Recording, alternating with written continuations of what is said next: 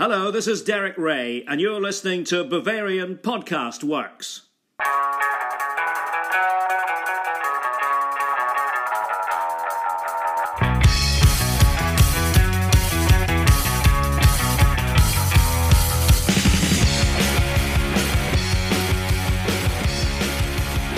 Hello and willkommen to yet another episode of the Bavarian Podcast Work Show. Thank you very much for tuning in. My name is Jake Fenner, and I am joined, as always, by my brother in arms on this project, Tom Adams. Tom, how are you doing today? Slightly under the weather, currently battling uh, a little bit of a cold, as you can probably hear in my voice. But nonetheless, I'm, I'm still in a very good mood because we have some Bayern wins to report on. The perfect start to 2020 continues top of the table, on to the next round of the DFB Pokal.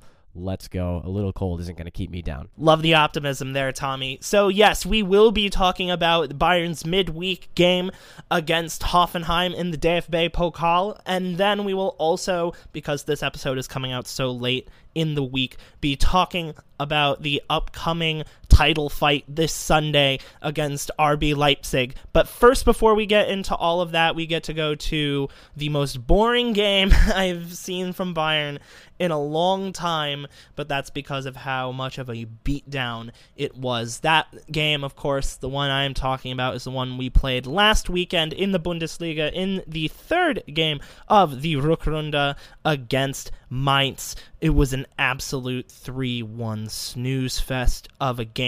First goal came in the eighth minute when Benjamin Pavard found Robert Lewandowski's head right in the middle. It might have been his easiest goal he's scored all season. He was just unmarked in the middle, four guys standing around him, nobody really on him, and he was just able to easily put the ball into the back of the net off of his head. 24th minute, Robert Lewandowski tries to score again, but has a clash with the Mainz goalkeeper. The ball trickled away to the feet of Leon Goretzka who teed up Thomas Muller, who was running into the box with the easiest finish he could have possibly asked for. 2 0 to Bayern. Not two minutes later, we have one of our other potential nominees for goal of the year. Thiago using an absolute beautiful bit of skill, some wonderful fancy footwork, nutmegs a guy, slots it into the far post, makes it 3 to nothing. And then just before halftime in the 45th minute, Mainz scored their only goal of the game. It was a really weird deflection off the corner when their defender St. Just tried to head it down. It bounced off the top of the head of Leon Goretzka and kind of looped over the hands of Manuel Neuer into the back of the Bayern net to make it 3 1 just before the half and there it would stay. There was nothing incredibly close in this game from the Bayern perspective. Mainz had one really close opportunity late in the game, but Neuer was able to easily handle that. And just like that, that was the end of the game. Three points wrapped up for Bayern Munich. And now we can firmly say we are at the top of the table, back where we belong. Tom, what did you think of uh, of the performance to put Die Roten back where we are rightly supposed to be?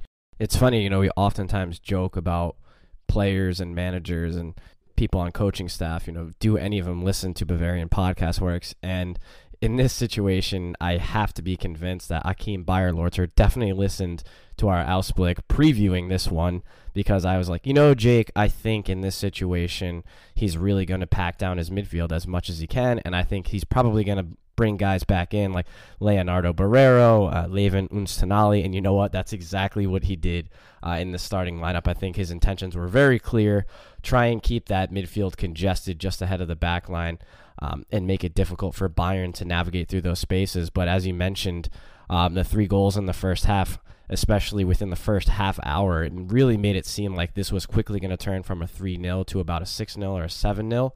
Um, I think one of the main differences from a Mainz perspective, you know, you always hate on a human level to see someone get subbed off uh, in the 30th minute especially if the player isn't having a nightmare of a performance or if there's no injury.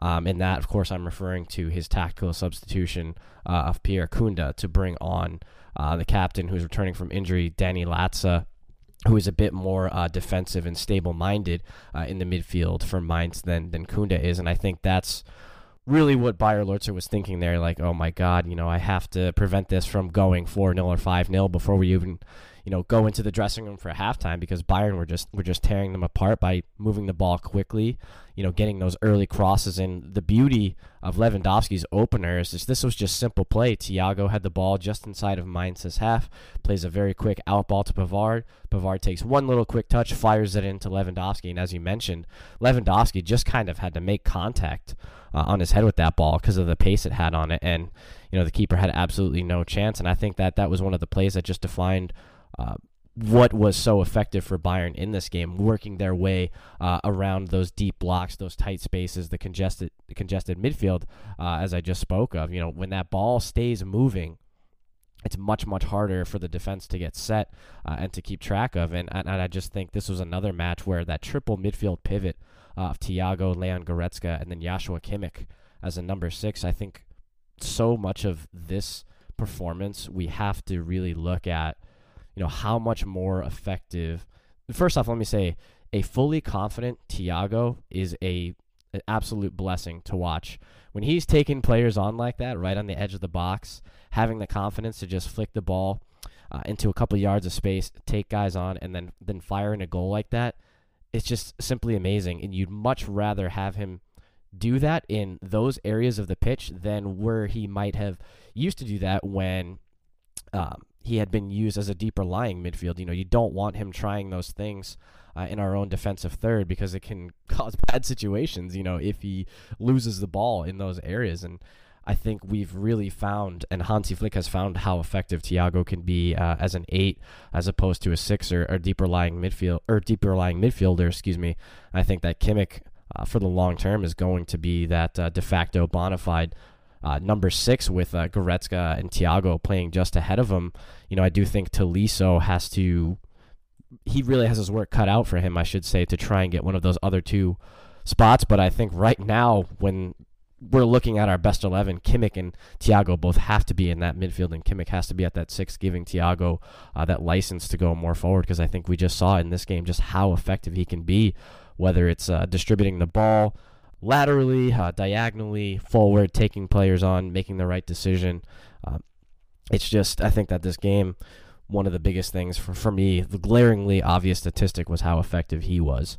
Uh, not to discredit anyone else's performance, but yeah, and then from the Mainz perspective, that substitution changed everything. That one goal before halftime gave them a little bit of hope.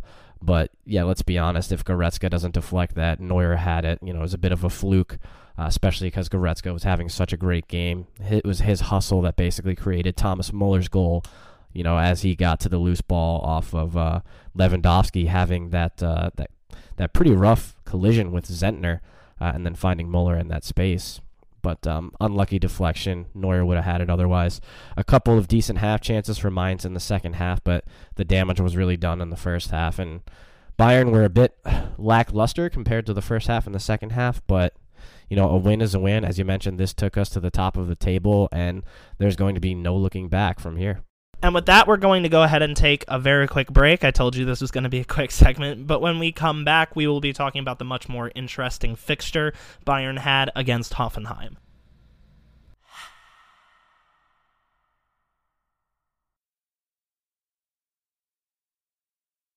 Welcome back, and now we get to talk about Bayern's midweek DFB Pokal matchup against Hoffenheim. It was a very close contest, really, from beginning to end. There was a stretch in the middle that Bayern did pull away. We did get the win 4 3, but it got very close. It was a very tense final couple of minutes. So let's go all the way back to the beginning. Both sides, each side scored the first two goals of the game, but they just forgot which net they should be scoring on. Eighth minute, Jerome Boateng tries to clear away a low cross sent in by Hoffenheim winger Ihlas Bebou, but unfortunately, he kind of just instinctively stuck his leg out, and then it just trickled over the line beyond Manuel Neuer, who pounded the ground in anger. 1 0 to Hoffenheim. But then just five minutes later, Alphonso Davies sends in a very low cross and finds Thomas Muller or is it Hübner from Hoffenheim? It was a bit of a debate for a while, and after kind of slowing it down and going frame by frame, I took a look. it really does look like it comes off of the inside of Hubner's knee. So we got two own goals to start off this game within a matter of five minutes apart from each other. How insane is that? Seven minutes later, Thomas Muller finally made his way onto that goal sheet. There was no question about that.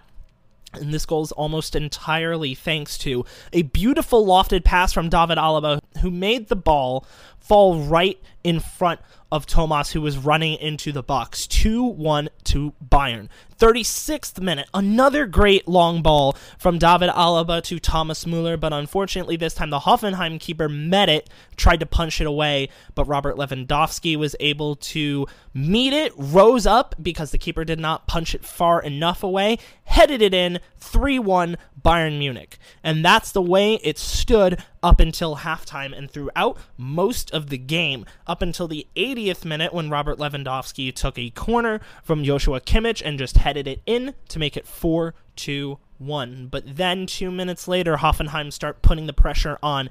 Dabbur had some beautiful footwork in after a really low cross, was able to seal out a Bayern defender and then just slot one in right underneath Manuel Neuer. Five hold him, made it 4 to 2. And then in the 90th plus 2 minute, 5 minutes of stoppage time were added onto this game. It seemed like an excessive amount of time, at least in my opinion.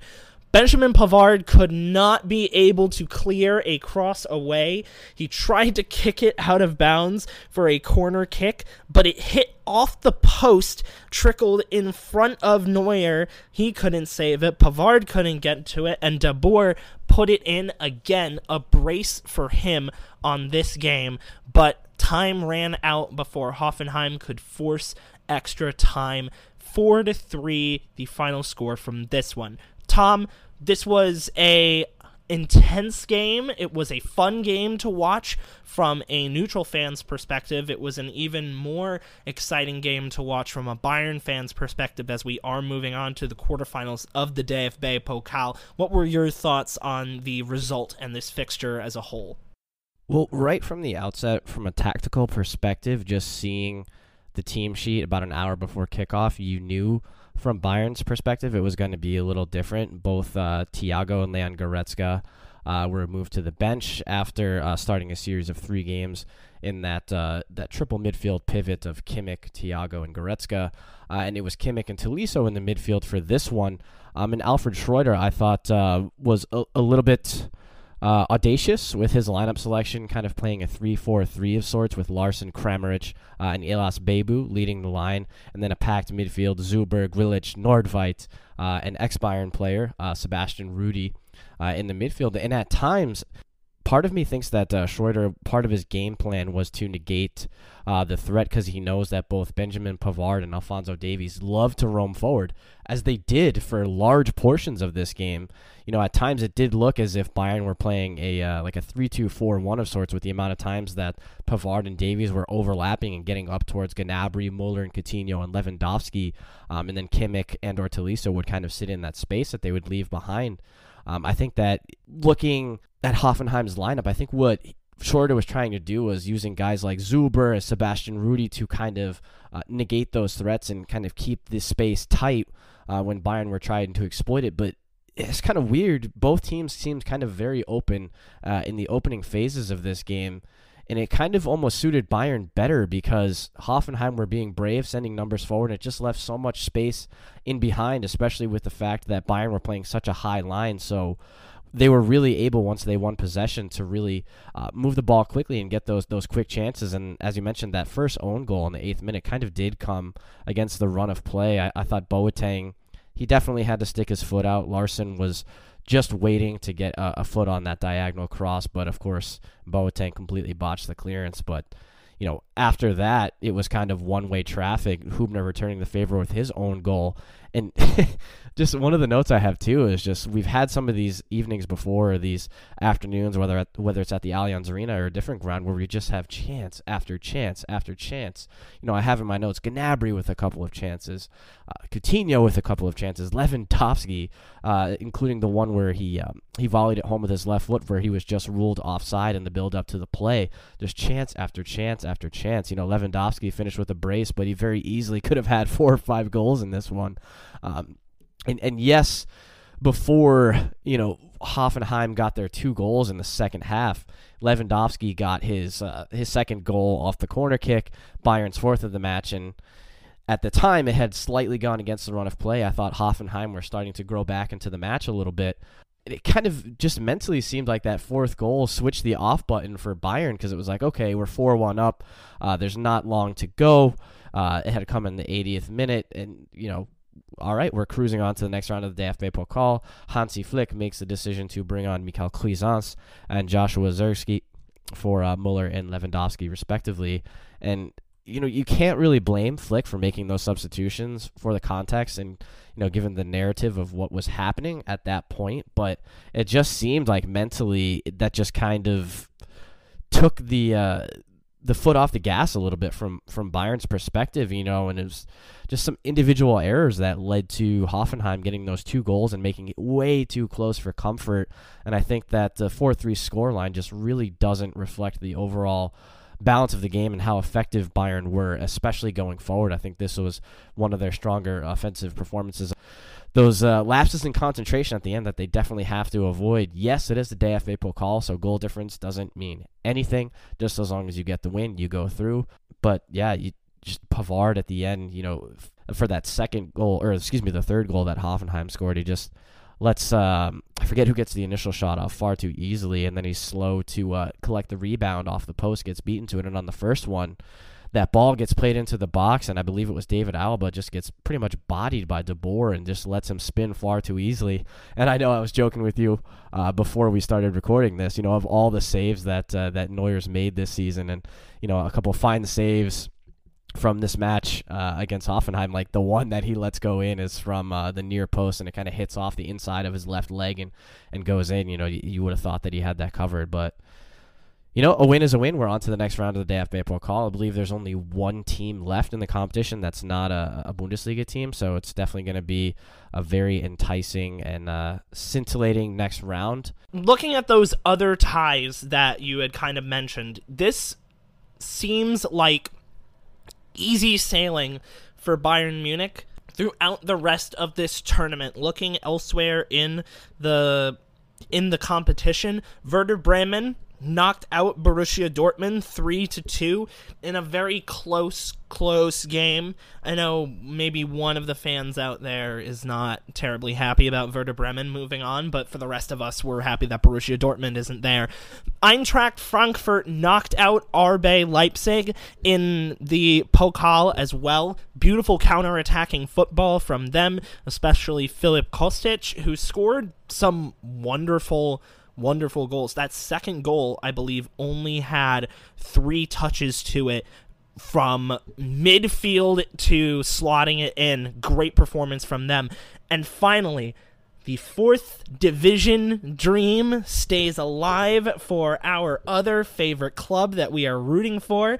One FC Saarbrücken advanced in penalties over Karlsruhe. They advanced 5 3 on penalties. The other remaining teams in this competition are Schalke, Bayer Leverkusen, Union Berlin, and Fortuna Dusseldorf. I personally want Saarbrücken to keep going. I want them to go to the semifinals, so I kind of hope that they draw Fortuna Dusseldorf. As for Bayern, I personally would love to see a Bayern Union Berlin matchup. I think that would be an insane environment at the uh, at the Försterei in Berlin. It's a beautiful stadium. It's a packed stadium. It should be a lot of fun if that ever came to it, whoever's going to be playing Union is going to have a really tough time trying to win there. Tom, who do you hope that we draw out of the uh, teams listed here? Well, exactly. You don't want to be. I don't want to be the guy to say I hope Saarbrücken's dream ends with us, and by virtue of them drawing us in the next round. Um, so I'll avoid that and just say, you know, of the teams that are left, you know, we've already beaten most of them uh, in the regular season. Uh, so just looking at the fact that Eintracht, as you mentioned, with that counter-attacking football, you know, coming up with an impressive win to knock out RB Leipzig, I would actually love a shot at revenge against them because I know that unfortunately we all remember our last encounter with Eintracht Frankfurt, which was the end for Niko Kovac, that 5 1, uh, just where it all went wrong and that kind of uh, was the catalyst for change at our club. You know, it was the final nail in the coffin. So I would personally love to get another shot at them, knock them out of the cup knock them off their high horse after uh, knocking off, or excuse me, knocking out RB Leipzig. So I'll be looking for that one. I, I really do hope we uh, get another go at Eintracht. And I mean, at this point, um, Saarbrücken is the only non-Bundesliga team left. So you know, why not make it a uh, an absolutely salivating affair? Now we're gonna go ahead and take another break, and then when we get back, we take a look at the matchup against RB Leipzig.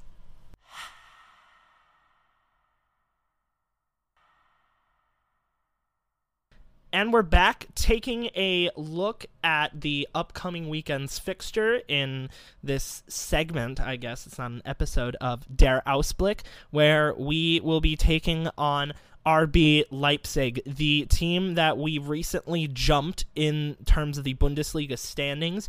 RB Leipzig are now second in the table. They have a 12 5 and 3 record. They are on 41 points. Top scorer Timo Werner, 20 goals, 20 games. He's a very consistent goal scorer. He's currently second in the league behind Robert Lewandowski. Behind him, you have another phenomenal force in the attacking game in Marcel Sabitzer. He has seven. Then behind him, you got a youngster, 10 games, 5 goals for Patrick Schick. And then tied with 4 goals apiece are Christopher Nkunku as well as Emil Forsberg. Nkunku is their assists leader, and then behind him is Werner, then Sabitzer. Nkunku has really come out as a phenomenal force this year. We will get to talking about him, and we will get to talking about Werner later. But one name that I did not mention in this, who has been a consistent threat for Leipzig in the last couple of years is Yussuf Poulsen. He's really not been that consistent for this team. He's only got three goals in 16 Bundesliga games, but he has more assists than he does goals, funnily enough. Tom, it's been a weird spot for him, a player that we usually expect to be performing at a high level, not only just in the Bundesliga, but internationally. He was great for Denmark in the World Cup and during their Euro qualifications. What does he need to do in order to come back stronger? Yeah, just as you mentioned, he's definitely not uh, anywhere near where he was last season or perhaps even the season before. Uh, but as you mentioned, you know, he, he does have such a, a presence in, in especially high up the pitch for Leipzig when he is involved. And uh, I wouldn't be surprised, actually. I know that Nagelsmann, he loves to go for pace in his lineups, especially with Werner lead, leading the line. As you mentioned, uh, Nkunku has really come into his own. Uh, in this Leipzig side, I also think that Patrick Schick has been a very consistent presence, whether he starts or come on comes on as a sub. Um, but I was actually kind of thinking, you know, with the way that Hansi Flick has been consistently setting up uh, his backline, you know, I wouldn't be too surprised to see Nagelsmann maybe rolling the dice a little bit uh, and starting both Werner and, and Poulsen up front. You know, Poulsen gives you that that physical presence, that height you know the uh, the aerial ability, and I think that if he strategically kind of plays uh, Poulsen a little bit up to the right, uh, and Bayern's left, you know, kind of against Alaba, he kind of has that height advantage there and that physicality. So I wouldn't be surprised to see Nagelsmann uh, utilizing that. And, you know, from Poulsen's perspective, he just needs to make the most of his opportunities, you know, not be wasteful in front of goal um, and make the uh, the most of the minutes that he's given because obviously, you know, he, he's fallen slightly out of favor with the depth uh, in attack that, that Nagelsmann finds himself with currently.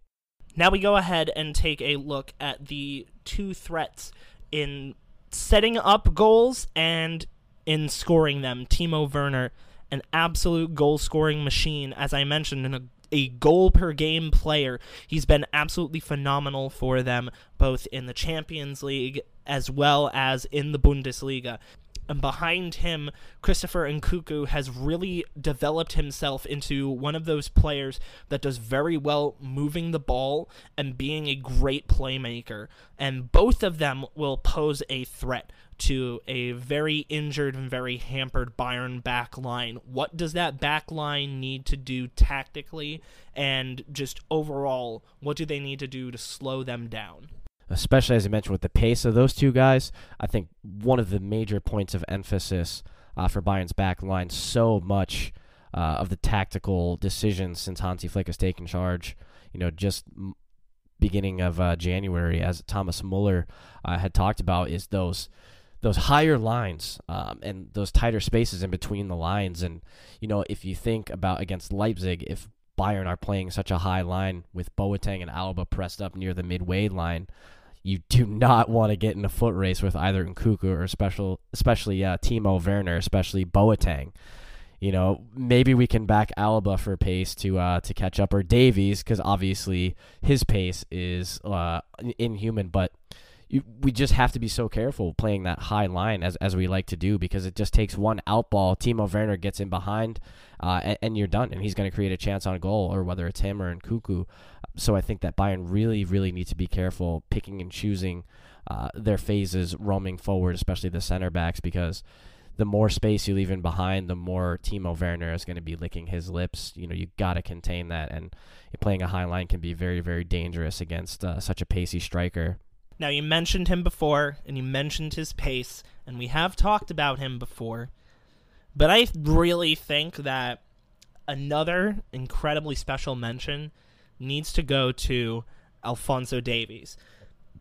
Because he's absolutely amazing not only for his TikToks which I highly recommend everybody goes out and watch there have been a lot of articles that have come out this week of all weeks that have been talking about how alphonso Davies has been absolutely mastering social media which is one hilarious to see and I've been following him for a while. He's hilarious. He's a funny person. He of course, we some of us remember from a couple weeks ago he did those imitations of uh, goal scoring celebrations, and he disrespected our boy Thomas Muller. But we still love and appreciate that because he's hilarious. But outside of that, this kid is an absolute monster on the wings, at specifically at left back. I had my reservations about him before, but I am in love with Alphonso Davies for his style of play, for his intense physicality, his pace up and down the wings, being able to basically shut down any pacey defender in a foot race. I would I would never want to be in a foot race against Alphonso Davies uh, with money on it. I wouldn't want to be in a foot race against Alphonso Davies with a 50 yard head start. Like, I would definitely still find a way to lose that. He's been amazing. Not currently affected for this game, but in the future could be his safety in that left back position because Bayern Munich now have an interesting position where they don't have one and they don't have two, but they have three world class left backs, technically, if you count Lucas Hernandez as a left back and include David Alaba in that. You have three world class left backs. And it was really funny earlier today. The idea was thrown out to have Alaba and Lucas Hernandez in as center backs. Alaba made the remark that he had never remembered a time where they had two left footed center backs, but in this team, he thinks that there's a way to work. When Lucas Hernandez comes back, Tom, do you think that Alphonso Davies has performed well enough to basically lock his position as the first team starting left back? Yes, 100% I do. And especially from a standpoint of continuity. You don't want to disrupt something that's been working uh, so well. Uh, and even to credit Davies even further, I think even if for whatever reason Flick does make the decision uh, to oust uh, Davies from that left back position, whether it's by virtue of um, you know, bringing Hernandez back as a center back and pushing Alaba out to the left, or just putting Hernandez right into left back. You know, I, I wouldn't even doubt Davies playing left wing. You know, I, I would I'm still actually very curious to see how he would play there. Uh, but just based off of the sample sizes, you know, especially before Hernandez's injury, um, yes, we saw him deputized as both a center back and as a left back a few times. Uh, but I just think from what I've seen, yes, Hernandez has the legacy from his time at uh, Atletico Madrid, but you can't. You when you're Hansi Flick, Hansi Flick, excuse me, you can't make your decision based off of that. It's all based on the continuity, how everyone's pl- each player is playing with everyone else in the squad, and how the squad is playing uh, as a collective. So I think down the road, uh, when Hernandez has made his way back and he's got more mittens under his belt and he comes back to full fitness, it will take a while uh, for him to be removing anyone from the starting lineup uh, in the back line. But for me, the one glaringly obvious, uh, you know, I know Alaba has said he can't remember the last time that Bayern had two left footed center backs playing next to each other. But to me, uh, from left to right, you know, Davies, Alaba, Hernandez, Pavard seems a little bit more uh, stable than Davies, Alaba, Boateng, Pavard. Not not to discredit Boateng at all, but I just think he's always been uh, the weakest link this season, and you know you're only as strong as your weakest link in the in, in the back line. So. Um, to answer your question, he 100% should continue on uh, as the starting left back, and I think that uh, with Hernandez's ability to play in the center or on the left, Flick has that flexibility there, and he should maybe look at uh, putting Hernandez back into the center back spot because I think with Niklas Süle, it's going to be quite some time, and I just don't think he's going to be ready before the end of the season. And I think he even faces a, a tight timeline to be fit for Germany in the Euros, which we uh, had written about earlier today. So Davies should 100% stay as the left back, um, and well, we'll see. I mean, I'm not Hansi Flick. He's got difficult decisions to make. That's why they pay him the big bucks, right? Absolutely. I really I really think that Davies has this phenomenal potential to not only be Bayern's future starting left back, but possibly one of the best Bayern left backs that we've had either in club history or at least in this millennium. And I know that he's come up against a lot of competition for that, especially with the performances of David Alaba over the years. But even more so than that, I think Alphonso Davies has the potential to go down in history as the best outgoing transfer from MLS ever. If he continues to play at this position, he's. Let's all keep this in mind. He's a really, really good left winger but he plays the role that David Alaba played at left back so perfectly, contributing to the attack, contributing to the back line, that pace and physicality, as we mentioned before. He's basically a younger and I think in some cases better version of Alaba on that left wing and at that left back position. It's going to be really fun. It's going to be a really fun next couple of years to watch him grow both as a player and positionally, whether he goes to left wing or stays at left back. But fun times are ahead for all of us fans of Alphonso Davies out there. Now, Tom, uh, go ahead and tell me what you think this final score is going to be. The previous fixture was a very close 1 1 draw. What do you think is on the cards for this game in Munich? Oof. And especially uh, the first time around at the Red Bull Arena, it was a 1 1 draw, but I thought Bayern. I thought that scoreline flattered Leipzig. I thought Bayern were by far the better side, a little bit wasteful in front of goal. And, you know, I believe it was a penalty that we had conceded that got uh, Leipzig back into the game. Uh, this time around, I think we are far better off than we were at that point in the season. Uh, mind you, the the game was very early on in the season uh, at the Red Bull Arena, so I think that this time we are much improved. We're a better look side. I would expect that triple midfield pivot, pivot excuse me, of Kimmich, Thiago, Goretzka to come back, the same back line. Um, I'm just interested to see whether Gnabry will ma- retain a spot in the starting lineup or if he'll go back to pushing Muller out wide, or if he'll start Coutinho. Uh, there's some difficult decisions there, but going off of that, I, I, think you can't. Like the amount of goals we've scored in 2020 in the Rückrunde thus far, I mean, you absolutely can't bet against us scoring at least twice. There just hasn't been an occasion where we haven't done that. So I'm going to go at least two for Bayern, and I'm going to say 2 1 you know, I have to give a shout out to Chuck if he's listening. I can see Timo Werner getting on the score sheet. Uh, I don't know if he ever has at the Allianz Arena yet, uh, playing for Leipzig. Correct me if I'm wrong. Um, you know, I, I, can see us call, I can see him causing us some problems, and Nagelsmann coming out with a very tactically sound plan to disrupt us. But uh, I just think that our our attack will be will be too much in the end, and the open counterattacking football that Leipzig uh, like to play will uh, come back to bite them. So I'm going to go 2 1 Bayern. I think it's going to be a little bit more of a high scoring affair, though I do th- like that one goal difference at the end of the day. I think that Timo Werner, shout out to Chuck. He will definitely score a goal here. That's my at least my prediction. And that's nothing against the back line currently. It's just that he is a wrecking ball. He is unstoppable at this moment. At the same time, I also think Emil Forsberg would be able to score for Leipzig. For some reason, whenever he plays Bayern Munich, he usually performs out of his skin. I think he could do that again. Either him or Marcel Sabitzer could also be scoring goals here. But I think 3 2 to Bayern is a accurate final score line.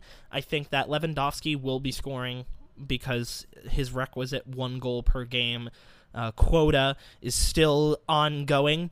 I think the other two goals will go for the two most informed players in midfield that Bayern Munich have right now. I think Lewandowski is going to score a goal. I think the second goal is probably going to be scored by Leon Goretzka, and I think the final goal is going to be in between the 80th minute and stoppage time from the Raumdeuter himself. I'm predicting Thomas Muller will go ahead and kick in the game winner for Bayern Munich. So hopefully it's not that close. Hopefully my prediction is flat out wrong and we just obliterate Leipzig for nothing.